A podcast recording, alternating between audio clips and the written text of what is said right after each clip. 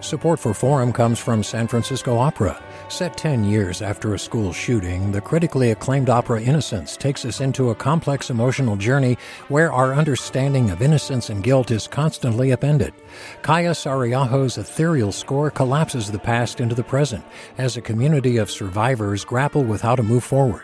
Don't miss the highly anticipated American premiere of Innocence, June 1st through 21st. Learn more at sfopera.com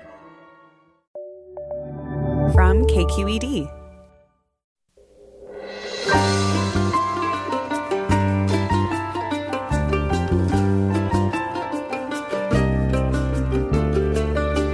From KQED Public Radio in San Francisco, I'm Mina Kim.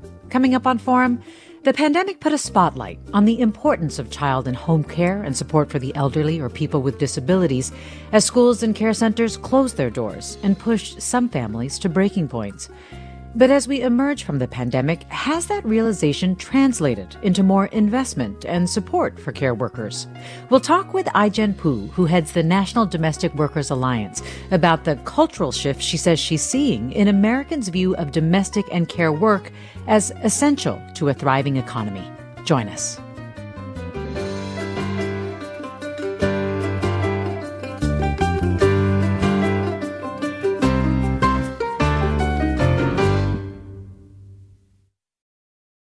This is Forum. I'm Mina Kim.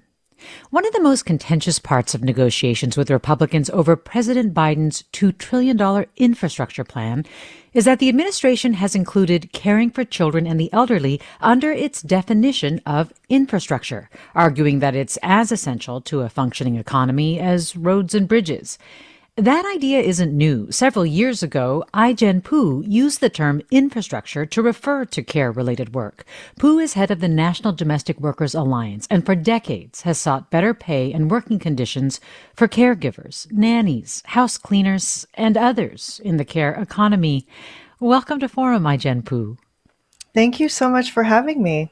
Well, we're really glad to have you here. And I guess I should start there. Why do you think care related work is best described as infrastructure? Well, we've always talked about domestic work, um, the work that happens inside of our homes um, to take care of our family members, our children, our loved ones with disabilities, our aging loved ones. That really is the work that makes all other work possible right? Mm. Having access to care makes it possible for all of us to go out into the world and do what we do every single day. And if you think about the definition of infrastructure, I even looked it up in the dictionary a bunch of times. it's really that which enables society and the economy to function. And what could be more fundamental than having the ability to take care of your loved ones as you prepare to work and um, and participate in our workforce and economy in, in lots of different ways. So I think it's like even if you think about the traditional definition of infrastructure, roads, bridges, tunnels, all of the people who are rebuilding our bridges and fixing our tunnels, they need care too. so maybe it's the first form of infrastructure before anything else. It's also, I think, really became glaringly clear, of course, during the pandemic when millions of people were actually forced out of the workforce to some extent to be able to care, say, for school age children. So when you talk about, for example, even just the childcare piece of it, what you're saying about it enabling other people to work, I think really became quite clear in the last year and a half or so. But I, am curious what you think about the fact that care as infrastructure, that premise is now in a presidential infrastructure bill, in Biden's infrastructure bill.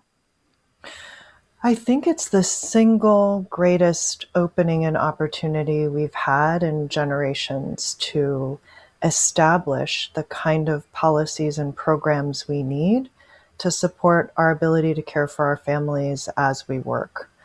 And and it's necessary. I mean, even before the pandemic, many of us were simmering in a care crisis. Mm. And what I mean by that is we have a situation where the baby boom generation is aging into retirement at a rate of 10,000 people per day turning 65.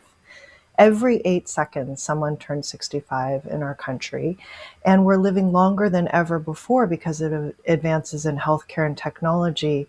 So we've basically added an entire generation onto our lifespan and we haven't adapted any of our systems, our policy, or our culture to support a quality of life and the care we need as we live longer. Millennials are also having 4 million babies per year.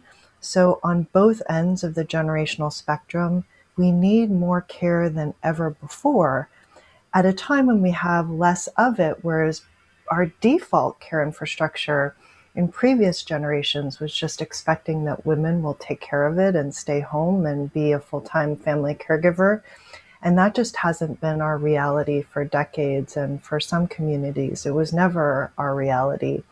So we are catching up to a cultural moment. And what the pandemic revealed was that if we were feeling the pain of it before, the unaffordability of care, the struggle to find the right care, all of that was a kind of simmering crisis before that we kind of blamed ourselves for we thought maybe we don't have the right job or we didn't save enough or it was a personal failure. Mm-hmm.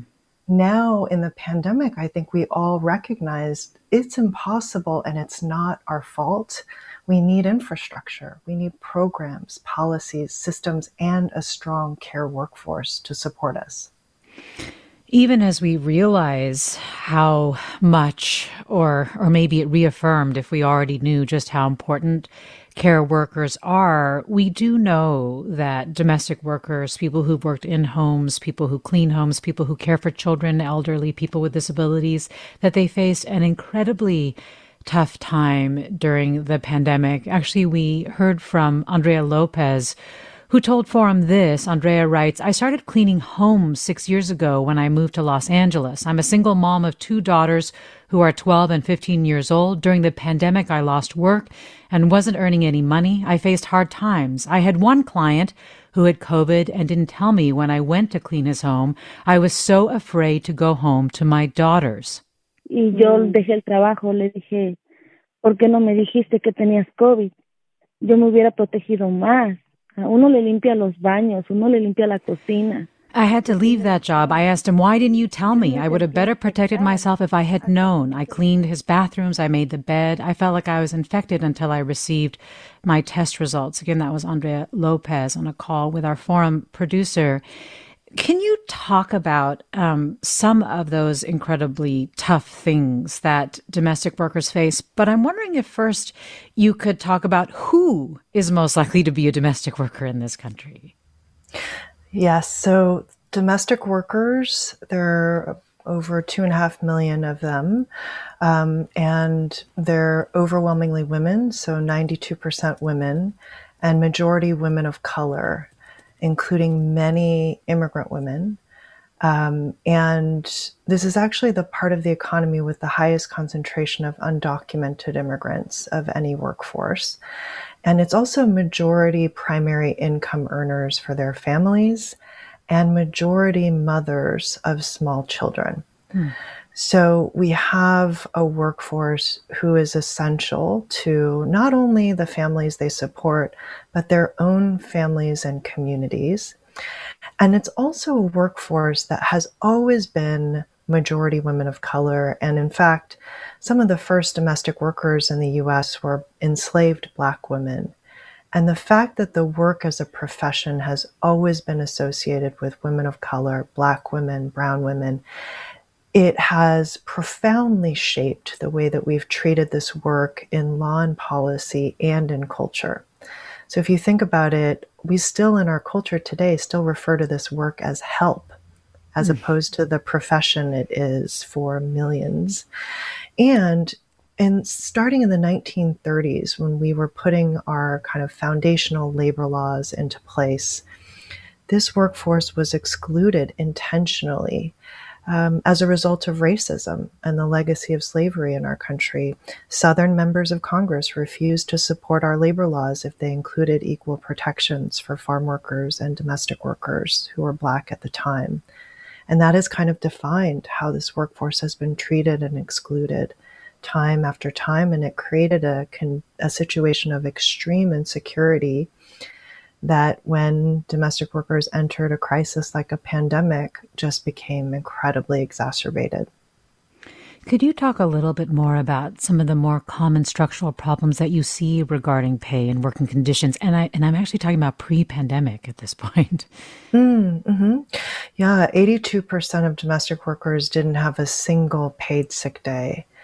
And mind you, this is work that by definition has to be done in person. It can't be done remotely. So the second the stay at home orders came down, you saw dramatic losses in jobs and income right. because there's no job security. There's no contract or work agreement. There's no job security. And there's also um, the wages are essentially poverty wages. So most domestic workers didn't have a savings to be able to fall back on. And I remember in March of 2020, in the first weeks of the pandemic, we held a meeting on Zoom with some of our members. And one of them held her phone up to the Zoom screen to show us that she literally had one cent left in her bank account. Mm-hmm. And was not sure where her groceries were going to come from in the following week.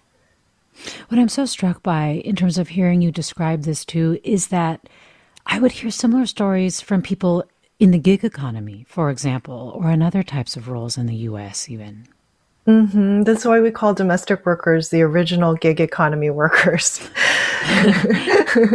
because the conditions, if you think about it, when I first started working with domestic workers in 1998, it was considered sort of a marginal workforce in the shadows and on the edges of our economy, almost exotic in a way. And the conditions of not having clear work hours, not having a clear job description or work agreement, not having job security or access to a safety net or benefits of any sort.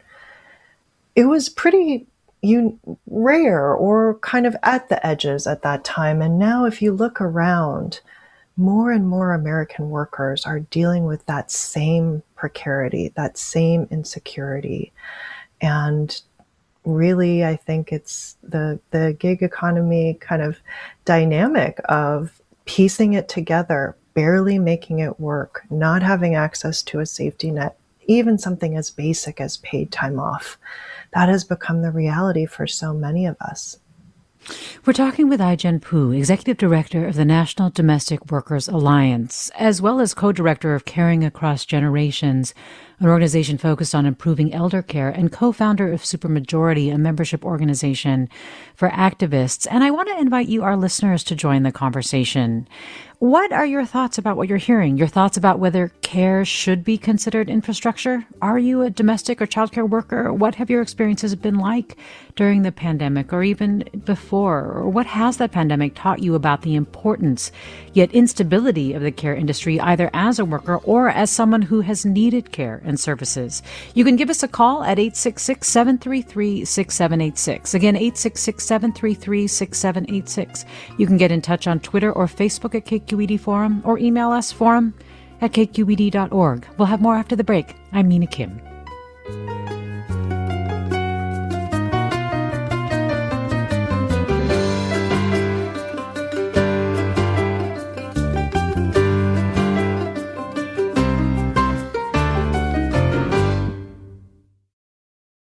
Support for Forum comes from San Francisco Opera. Set 10 years after a school shooting, the critically acclaimed opera Innocence takes us into a complex emotional journey where our understanding of innocence and guilt is constantly upended. Kaija Saariaho's ethereal score collapses the past into the present as a community of survivors grapple with how to move forward. Don't miss the highly anticipated American premiere of Innocence, June 1st through 21st. Learn more at sfopera.com. You're listening to Forum. I'm Mina Kim. We're talking with Ai-jen Poo, head of the National Domestic Workers Alliance, about the fight to secure better pay and benefits for workers who provide childcare and in-home care and clean homes, but also about how the pandemic demonstrated that providing care is an essential component of a thriving economy. Poo says it should be treated as infrastructure, and it's been proposed that way by President Biden recently in his American Jobs Plan. You, our listeners, are weighing in with your thoughts as well about care as infrastructure, about your experiences doing domestic or childcare work or, or needing that kind of work and what the pandemic taught you. 866 733 6786 is the number to call. Again, 866 733 6786. You can get in touch on Twitter or Facebook at KQED Forum. Email us forum at kqed.org. And Dalila writes, I live in San Rafael and I own a small house cleaning company that I've built for 29 years. In all my years as a house cleaner and business owner, never did a situation get so difficult like it did during the height of the pandemic. In my personal life, it was hard as I had to distance myself from my son and husband because we all were aware of how I was exposing myself. We would sleep in different rooms daily and eat at different schedules. And when COVID-19 entered my home, that's when it was hardest. I did not physically interact with my family for 18 days. In my business, I had it hard as well. Most of my clients canceled indefinitely without pay. My employees were quitting out of fear, and I felt this pandemic was going to leave me without business, but luckily my team of five ladies pulled through with valor. Day by day, it felt longer, but we knew at some point the situation would get better. Our clients were asking for a new service of disinfecting their homes after a family member was either exposed or positive with COVID 19. A new and more difficult work required my ladies and I to wear full body coverall suits for three to four hours so we could rid the home of COVID 19. Let me go to uh, Oh, whoops. Let's see if we can get our call set up here. Uh, let's go to Janet in Alameda. Hi, Janet. Yes, hi. I'm very curious what um, the guest has to say about the role that agencies play in the poor working conditions, lack of benefits, mm. and low pay of home health care workers. I have two relatives that passed away within the past five years and had experience with getting the agencies to come to the house they straight up lie to you about what um, the patient will be provided. It's between fifteen and eighteen thousand a month for full time care.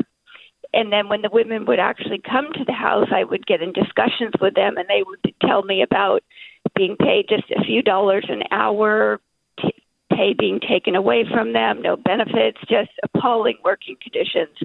So I would always go out and find independent caregivers and I would pay them directly between 20 and 30 an hour. They would keep all the money. So I'm curious to what the woman says about these agencies and the role that that plays in these poor working conditions and pay. Janet, thanks. Ai-jen Poo, thoughts for what Janet's situation, um, what she what she found? Um, well, I've heard this story over and over again, and um, and while there are, I'm sure, plenty of good agencies that um, want to do the right thing by both uh, clients and people who need care and the workforce, I do hear story after story of agencies that overcharge families and underpay workers and underdeliver in terms of quality of service. And um, and I will say that when you have an entire part of our economy that isn't valued, isn't recognized, isn't accounted for or invested in, this becomes the culture where it's kind of a wild west type environment where anything goes. And if you happen to find um, the services that you need, it's a little bit of a, a lucky draw. and and that's why the emphasis on care as infrastructure. We need to be investing in these programs and these systems and the ability to get the services that we need for the people that we love as some of our most essential capacity in society and in the economy. And and so I would say that Janet, you are not alone. And that story is so common. And that is what we have the opportunity to change now in this very moment, this new New Deal moment where we have an administration that really understands the value of caregiving and the value of caregivers and wants to improve the wages and working conditions for this workforce. And um, if we have some time later, I'd love to speak a little bit more about exactly how that works, because I think people are not sure what that means when we say invest in care infrastructure. Yeah. Well, Helen, for example, writes, this listener Helen, care is important, but it is not the role of the federal government. It is the role of family, friends, churches, and community groups. Many Americans work on ranches and farms and do not have the luxury of hiring others to care for our families. Mm. You know what I would say to that is that it's not either or, and in fact, it's both and. And that what's been happening so far is that we have all been isolated and struggling in our isolation to figure it out. And care is costly. Um, the average cost of childcare is about $9,000 a year. The average cost of a private room in a nursing home is more than $100,000 per year. And 60% of the American workforce earns less than $50,000 per year. So the numbers simply just don't add up. Not to mention the programs that would facilitate our ability to find the right match of the services that we need. And so I would say that we need a strong workforce. We need these programs and policies, and we need family, friends, and neighbors because care is and always has been um, an all hands on deck situation. It's a it's a village effort, right? It takes a village to not only raise a child, but to support a quality of life for all of us in this country as we all are part of intergenerational families and communities. Well, Evelyn Alfaro writes the pandemic affected me tremendously. I was without work for several months. I was saving up for eye surgery, so I had to use my savings and stretch them out as much as possible. After the quarantine and shutdown, little by little, I started working a day or a few days a week. I didn't drive, so I used public transportation, so I feared that I could die or I could contract the virus and spread it to my extended family. It was a big risk. In spite of knowing the risks and being exposed, I also knew I didn't have a choice. I have to work to survive. So, Ai-jen Poo, let's talk about what you mean when you say investment um, in care workers and the care economy. What does it look like? Because we do right now have, for example, the Biden bill that's talking about, you know, a four hundred billion dollar investment. I believe. Let me just make sure I have my that's numbers right, correct that's right. here. That's um, right. And in in the care economy, looking at things like Medicaid and so on, is that what what you mean by investment?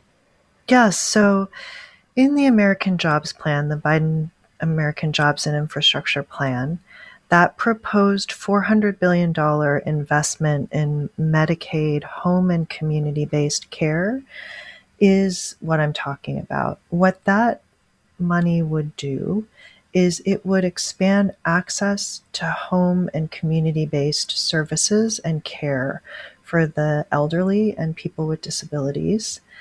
And it would support raising wages and access to benefits for the workforce. Right now, the average annual income of a home care worker is $17,000 per year. I don't know a single community where $17,000 a year is sustainable, let alone enough to raise a family on. And so, what we end up seeing is high rates of turnover because people simply cannot survive and sustain themselves doing this work. And that affects the quality of services that people can get. And it also affects the ability to recruit workers to do this work. And because we don't because the wages are so poor and the conditions are so tough, we have huge parts of this country that we call home care deserts or direct care deserts because people can't get the support that they need in order to live in their communities. And they end up either having to go into a nursing home or having to rely on overstretched family caregivers who have to make impossible choices about whether or not they can work. Um, so the the money the the money to Medicaid would specifically raise wages for the home care workforce and strengthen that workforce so that they can stay and sustain themselves doing this work. And it would expand access to the services for the over 800,000 people who are waiting on waiting lists and the millions more who don't even know there's a waiting list to wait on. Well, let me go to caller Guillermo in San Leandro. Hi, Guillermo. Join us. Hi, thank you for taking my phone call. So part of the problem, and I've been listening to your discussion about, you know, I, I'm a landscape designer and a contractor. I I have a small business. I will love. I keep my guys out of my pocket paying them during the pandemic, and also I encourage them to move forward in life. But here is the problem. The problem is when the consumer nickel and diming you. When you come with a contract and they look at it and say, "Oh yeah, but you know what? I'm not willing to pay this. I only want to pay you this amount of money because uh, I can find somebody else cheaper that can do this job. And, you know, that culture is really into the consumer, not everybody, because I have people who are absolutely magnificent, right? They keep and encourage us to move forward in life. How can we move forward when you have consumers who are nickel and diming you every single time that you want to move forward in life or your mm. workers want to you want them to move forward in life and be fun make the american dream happen to them too okay so that's a problem that is a big um, problem guillermo what i really feel like i'm hearing and what you're saying too is is Poo, yours point about the precarity, right? You're you are relying uh, in many ways on the, I don't know, on the values of your consumer to some extent, as Guillermo is saying here. That's right. It's very, it's too arbitrary, and there's no, it's too arbitrary what conditions you'll face. Um, and having a part of the economy like the care economy that has been so undervalued and invisibilized for so long, it's kind of like an anything goes environment. And, um, and that's why having standards, having a plan to raise wages and provide benefits for this workforce and lifting up this work, whether it's done by family members or the workforce, to really have a culture where we value care and caregiving um, for its true role in our society, which is enabling and and so fundamental. What could be more fundamental to humanity than care and caregiving?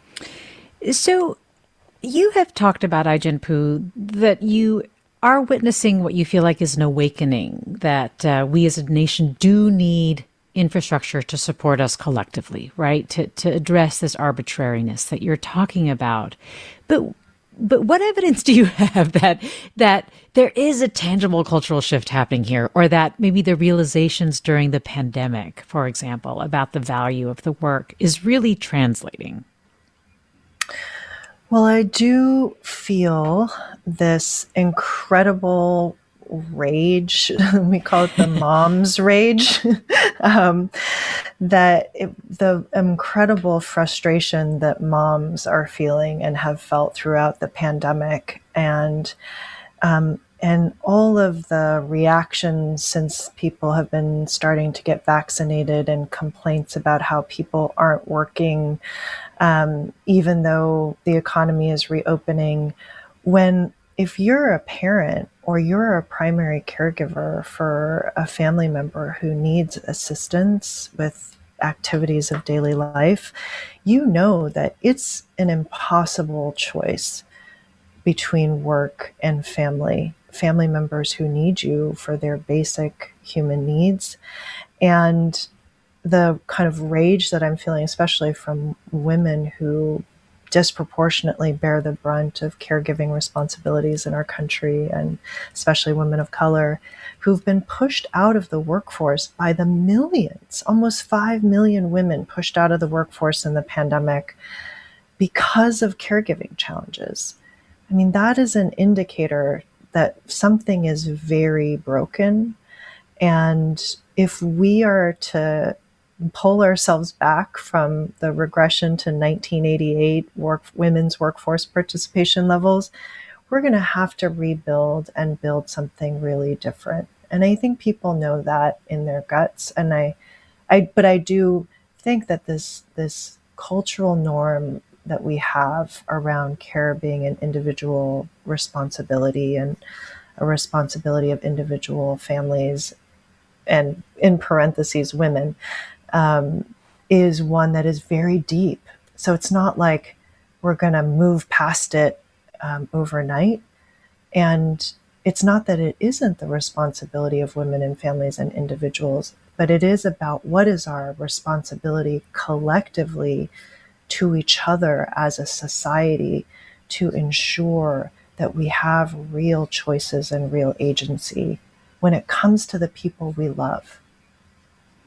Are you actually seeing, though, it, I mean, have there been surveys done about this? Maybe there have been more surveys done, say, for example, about the idea of care as infrastructure. But are, are you seeing data supporting the notion that uh, this is something that people want to address collectively? at the federal level, for example? Or oh yeah, I've gotten so so many polling uh, reports, so much data about the popularity of these programs of the Biden jobs plan, care agenda, the American Families Plan, which is also part of Biden's Build Back Better plan, that includes paid family and medical leave, and it includes child care these programs are incredibly popular across Democrats, Republicans, and independents um, at the level of grassroots voters. And and I hope that that means that when it gets translated into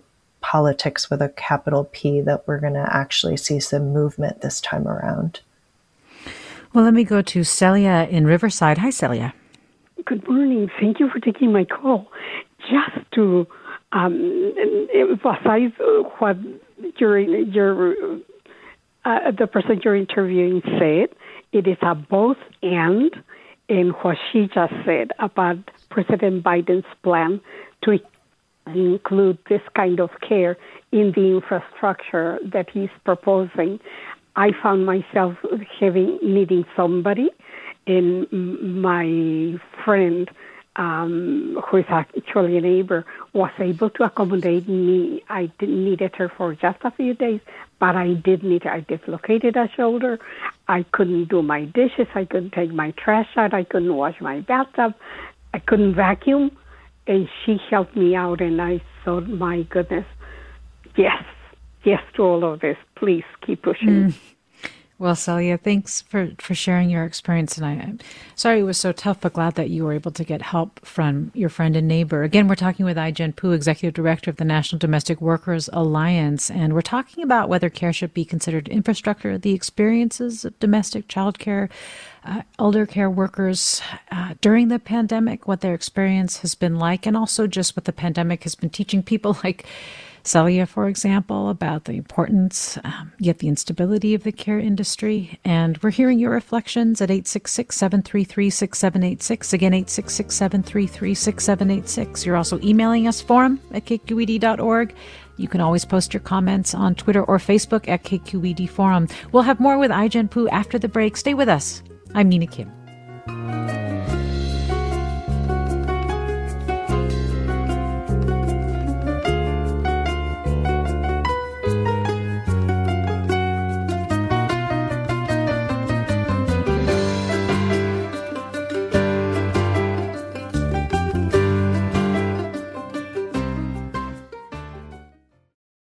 We've all got those parts of our house where the internet just won't go. Well, if you had wall to wall Wi Fi from Xfinity, you could worry less about dead spots.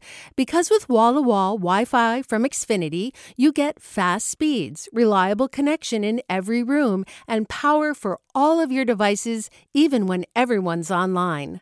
That's wall to wall Wi Fi only with Xfinity. Restrictions apply, not available in all areas, actual speeds vary.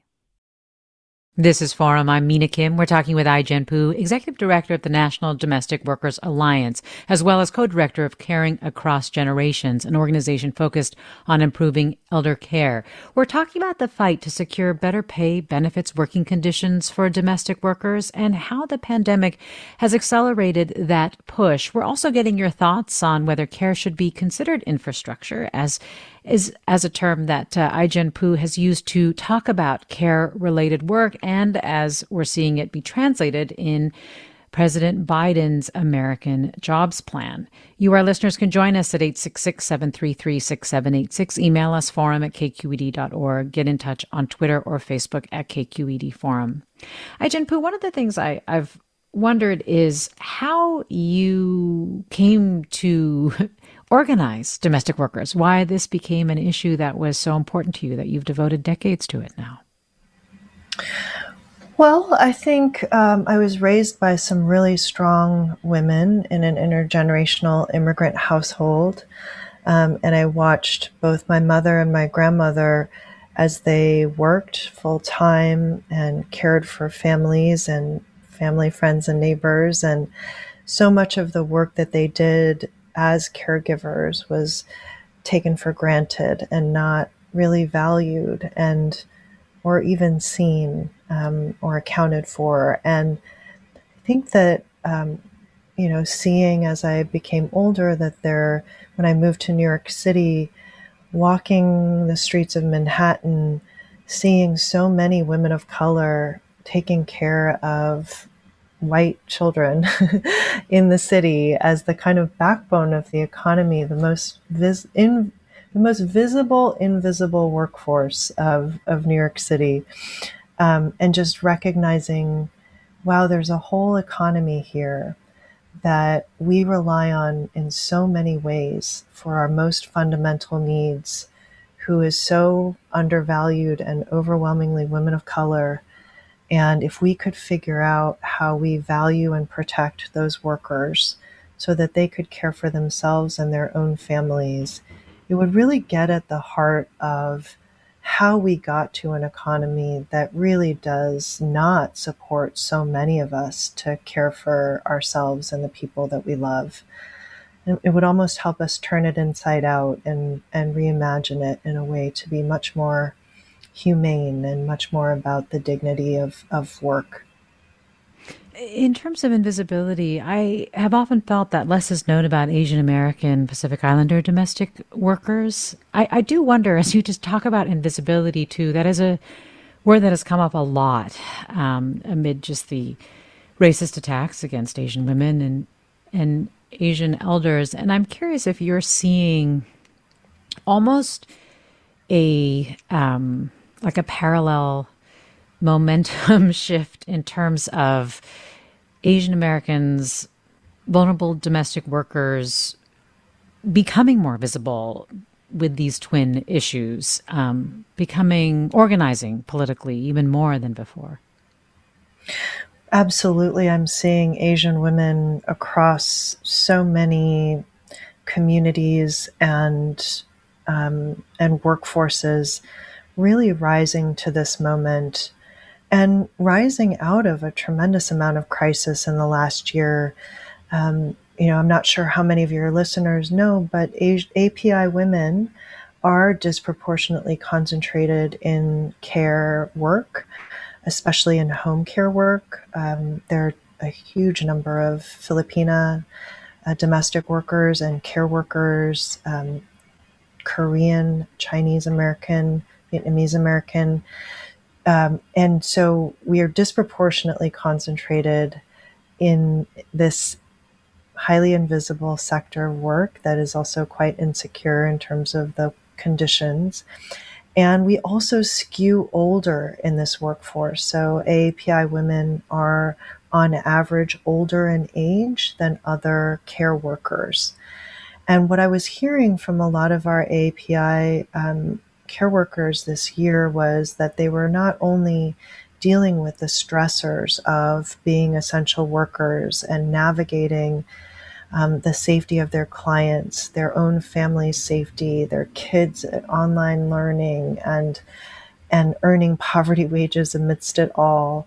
But they were also navigating feeling targeted and unsafe as Asian women um, on their way to and from work. And so finding safer modes of transportation to and from work became not just about the pandemic and minimizing the risk of exposure, but also out of fear of being targeted and for racist violence. And and on top of that, even you have a high number of undocumented AAPI immigrant women doing this work who, at the same time, because they don't have citizenship, they live in fear of deportation and being separated from their families, despite being essential workers in this country. So, the layers of challenge have meant that the community has come together to support each other in new ways and to organize and and to show up to vote um, and to lead in new ways and and so I do believe that coming out of this moment that there will be a new context and a new sense of momentum to address the invisibility and the racism that our community faces. Well, let me go to caller Anne in San Francisco. Hi, Anne. Hello? Hi. Can you hear me? I can. Hi. Okay. Um, so I would like to share my experience that is completely different than the other caller. Um, all my clients, they paid me during the pandemic. Mm. So my income was about the same. I don't know if uh, the problem about the language makes difference because I have a very good relationship with my clients. So we talk. They know about my life. They know about my kids. So it gets more like personal. I don't know if that's the reason or the reason is because I'm legally here and I feel more confident about requesting something. Mm. Um, but I do believe that the language makes a lot of difference because if the house cleaner goes to your house, just do the job, they don't know her. I think they feel different about when they know the person. They feel more um, care about who's at your house. And thanks for sharing your experience. I'm glad it's been positive and that you have such a good relationship with the people that you work with. I'm curious to get your reaction, Ai-jen Poo, to what Anna's describing here. I think that this is also true, that this is also a story and a reality that there are so many people who have wonderful relationships with their clients and the people that they work for. And um, I've heard wonderful stories about um, employers continuing to pay their domestic workers through the pandemic for many months. Um, so this is definitely also, excuse me, also a reality. And I think what I'm saying is that we should have better norms and standards so that it's not kind of it's not luck of the draw hmm. depending on who you who you work for well, let me read a couple more comments. Philip writes, I'm a full time caregiver for my wife. I did the math. To replace me 24 hours a day at $15 an hour works out to $130,000 a year, far beyond the budget of most people. Art writes, It's become clear during the COVID pandemic that the nursing home industry has failed our elders and disabled family members. The majority of deaths were in nursing homes and long term care facilities. How can Biden's American Jobs Act infrastructure bill help us protect ourselves when we eventually need the care and our elderly and disabled loved ones from suffering and dying for not, for in for profit nursing homes? Well, this is really at the heart of the Biden care plan which is to expand access to home and community based services so that people have more options to stay at home and connected to their communities and families as opposed to having to go into a nursing home. Um, so that there are more options.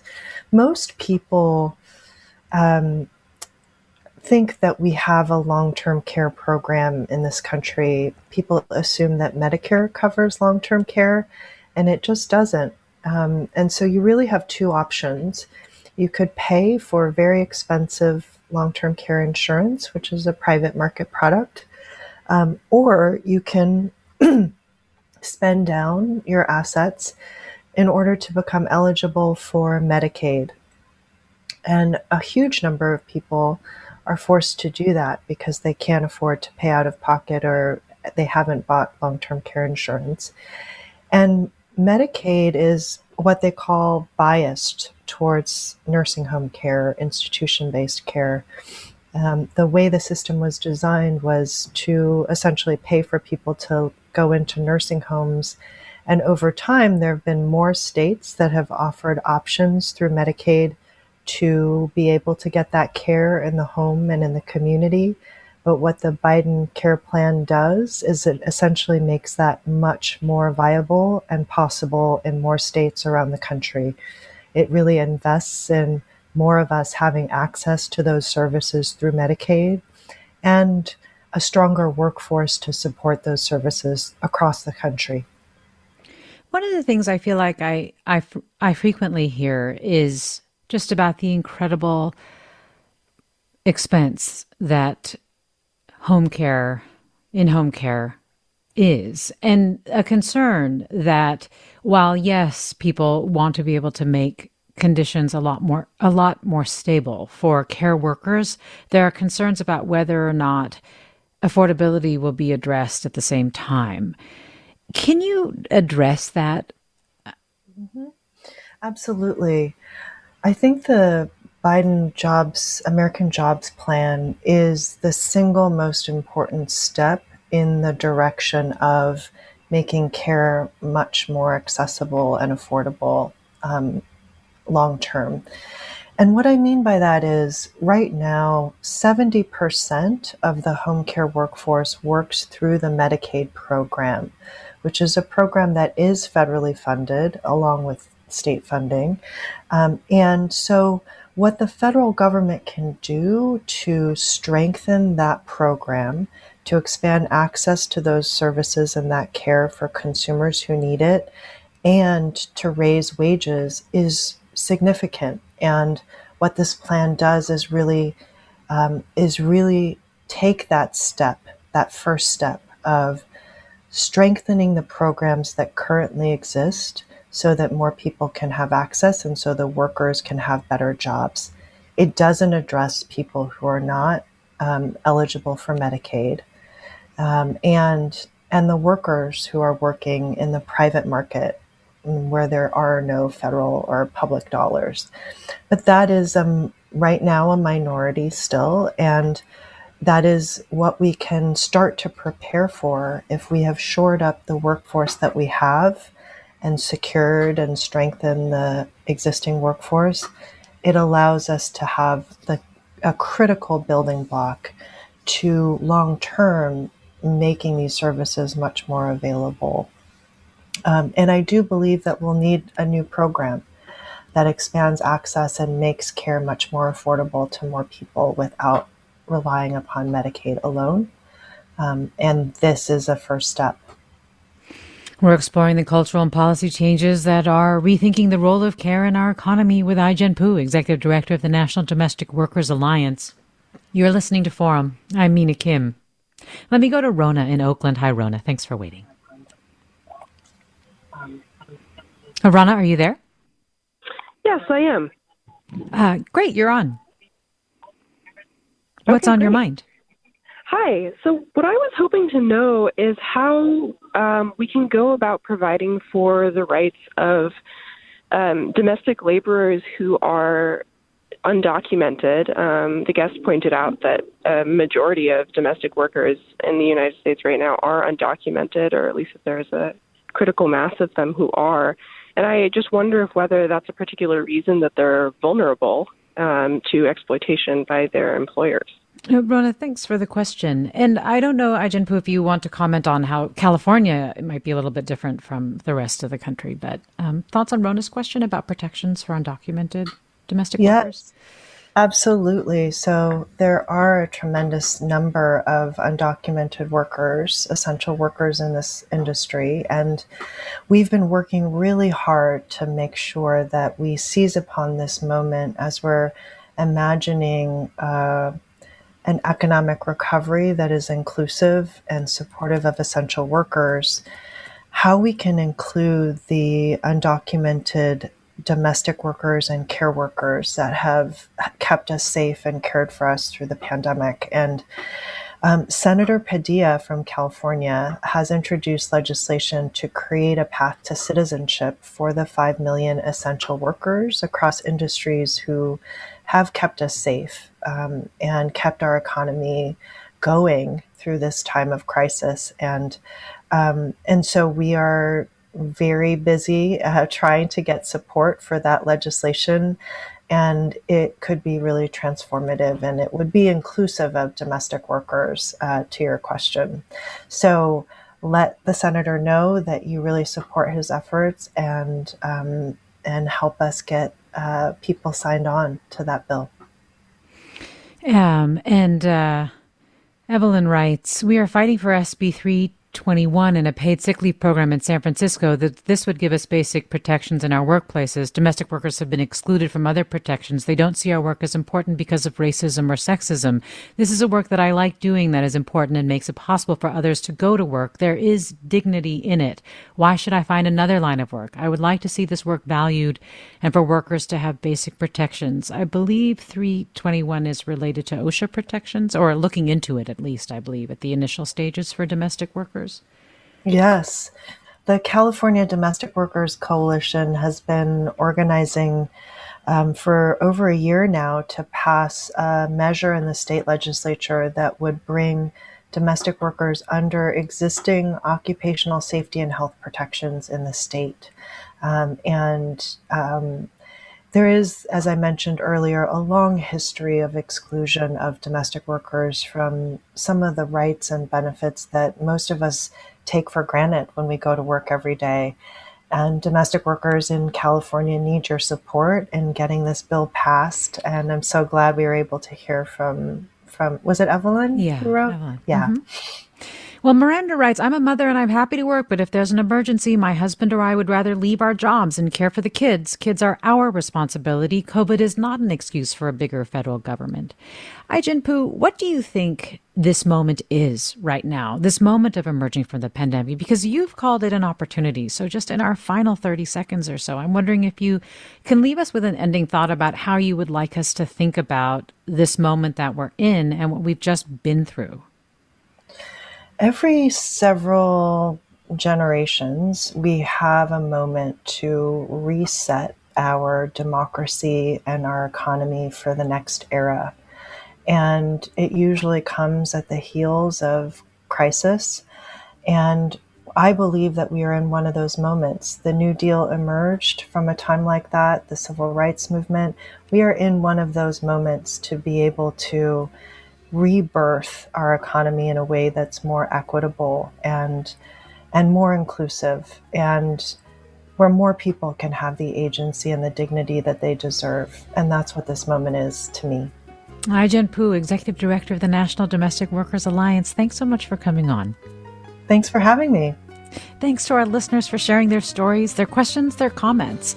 And also thanks to Blanca Torres for producing today's segment. I'm Mina Kim. You've been listening to Forum.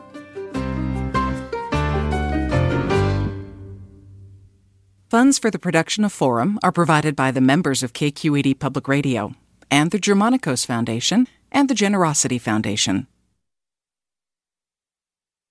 Support for Forum comes from San Francisco Opera. Set 10 years after a school shooting, the critically acclaimed opera Innocence takes us into a complex emotional journey where our understanding of innocence and guilt is constantly upended. Kaija Saariaho's ethereal score collapses the past into the present as a community of survivors grapple with how to move forward. Don't miss the highly anticipated American premiere of Innocence, June 1st through 21st. Learn more at sfopera.com. We've all got those parts of our house where the internet just won't go. Well, if you had wall to wall Wi Fi from Xfinity, you could worry less about dead spots. Because with wall to wall Wi Fi from Xfinity, you get fast speeds, reliable connection in every room, and power for all of your devices, even when everyone's online. That's wall to wall Wi Fi only with Xfinity. Restrictions apply, not available in all areas, actual speeds vary.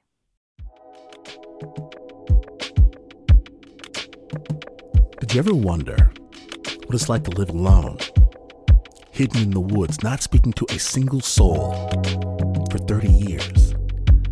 Or wander the desert, uncover a hidden well, and dive to the bottom of the deepest water hole for 2,000 miles? The Snap Judgment podcast takes you there with amazing stories told by the people who live them, with an original soundscape that drops you directly into their shoes. Snap Judgment Listen and subscribe wherever you get your podcasts.